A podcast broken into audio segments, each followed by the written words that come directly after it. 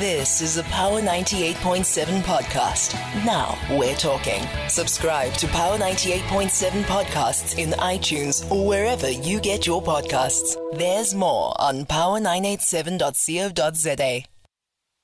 So the ad hoc committee to initiate and introduce legislation amending Section twenty-five of the Constitution is holding public oral hearings that will give effect to land expropriation without compensation. This follows a request by the Democratic Alliance to allow oral submissions on the proposed amendments. The committee, which was due to complete its work at the end of this month, has now had its term extended to the thirty-first of May twenty twenty-one. So far, more than twenty thousand written submissions have been received.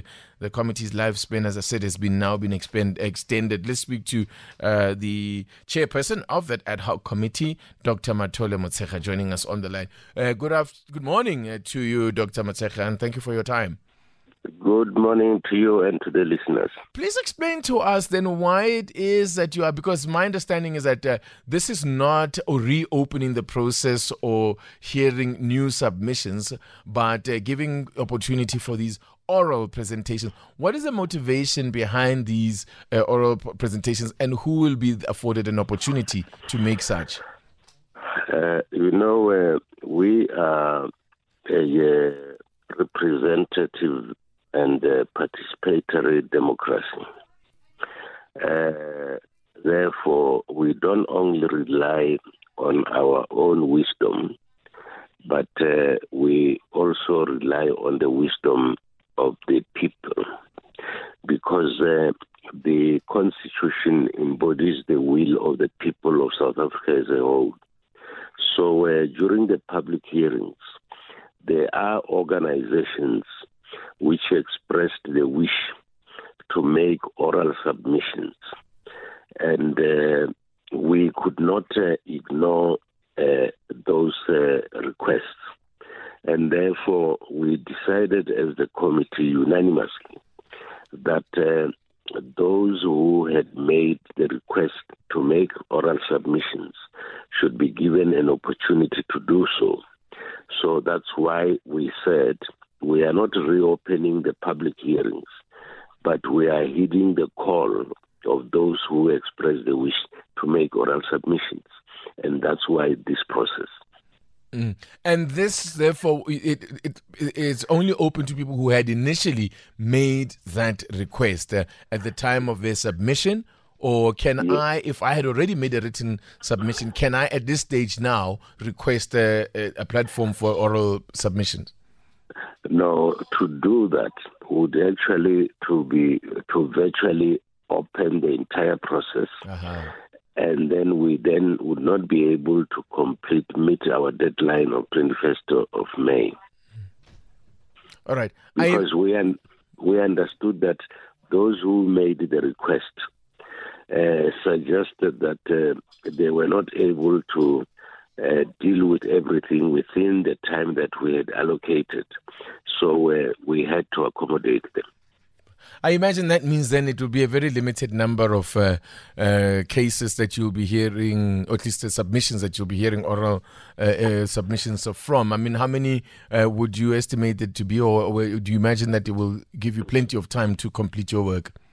No, the number is limited by the need. Mm. And then the need dictates how many organizations we should uh, allow. And there are about ten, and we have allocated two days. Mm-hmm. Uh, we started yesterday, and today we will finish that. But, uh, you know, in some submissions, there are people who say there's no need to amend the Constitution because the Constitution already provides for expropriation of land. Mm-hmm. Uh, but they, they say the problem is the incapacity and inefficiency of government to do their work. That's why there was no progress in the uh, uh, expropriation of, of, of land. Uh, now we are saying we cannot uh, judge government departments without hearing them. Uh, we will uh, tomorrow invite the affected government departments to come and explain what are the impediments mm. uh, to the expropriation of land, so that uh, when Parliament decides mm. it will have had uh, all sides. Right. And in hearing these submissions, I mean, is it, do you engage the submissions, or is it just a question of giving them a hearing and then moving on?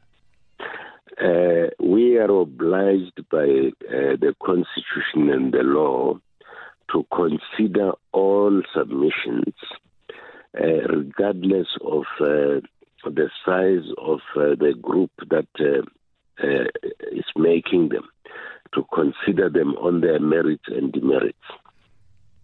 All right, right. Because we're, we're not making the amendment for ourselves as members of parliament. Mm. We're making the amendment for the people of South Africa as a, as a whole. All right.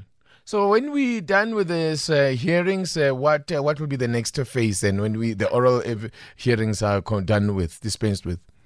When we are done with this, we will ask the Parliamentary Legal Services and address us the uh, merits and the merits of uh, the submissions from the point of view of the Constitution and the law. And uh, that will then uh, give uh, the members of the committee uh, an opportunity then to consider, as politicians, uh, the merits and merit and demerits of uh, the submissions, and then uh, on the basis of that, uh, then uh, uh, work on the final uh, uh, amendment. Okay. Thank you so much, Doctor Motshekga, for your time. I appreciate it.